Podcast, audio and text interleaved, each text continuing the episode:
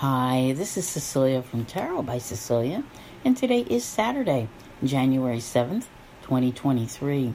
The tarot card for today is the Two of Swords. This one is labeled Two of Knives, and it comes to us from the Bride's Tarot by Australian artist Roxana Paul.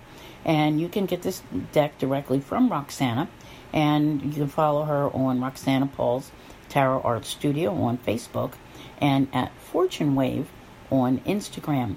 Uh, she's got other decks in the works, a really beautiful Oracle deck, which I think she's getting close to compete, completing, and also a new tarot deck, which the name escapes me right now, but I will be sharing that info very soon.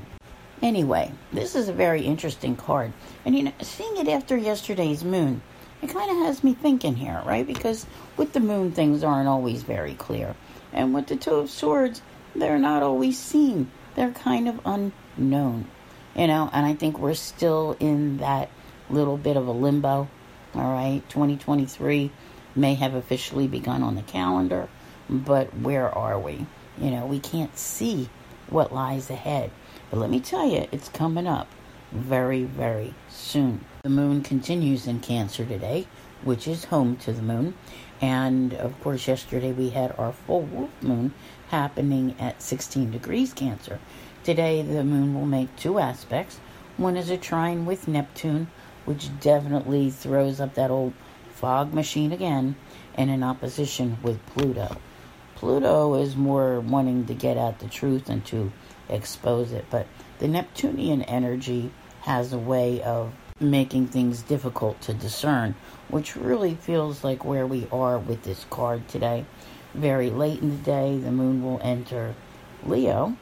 Eh, it's a Saturday night, right? Yeah, party, party. Me, I'm thinking there might be a new movie on the Hallmark Channel.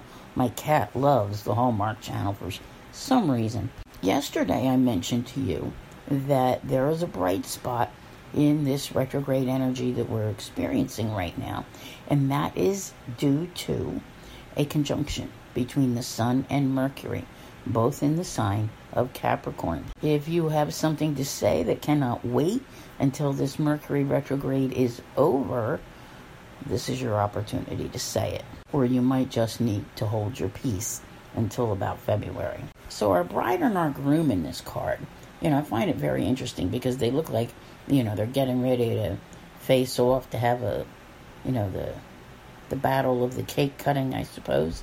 And you know, I can't help but think there is a, a bit of a a truce that's possible here.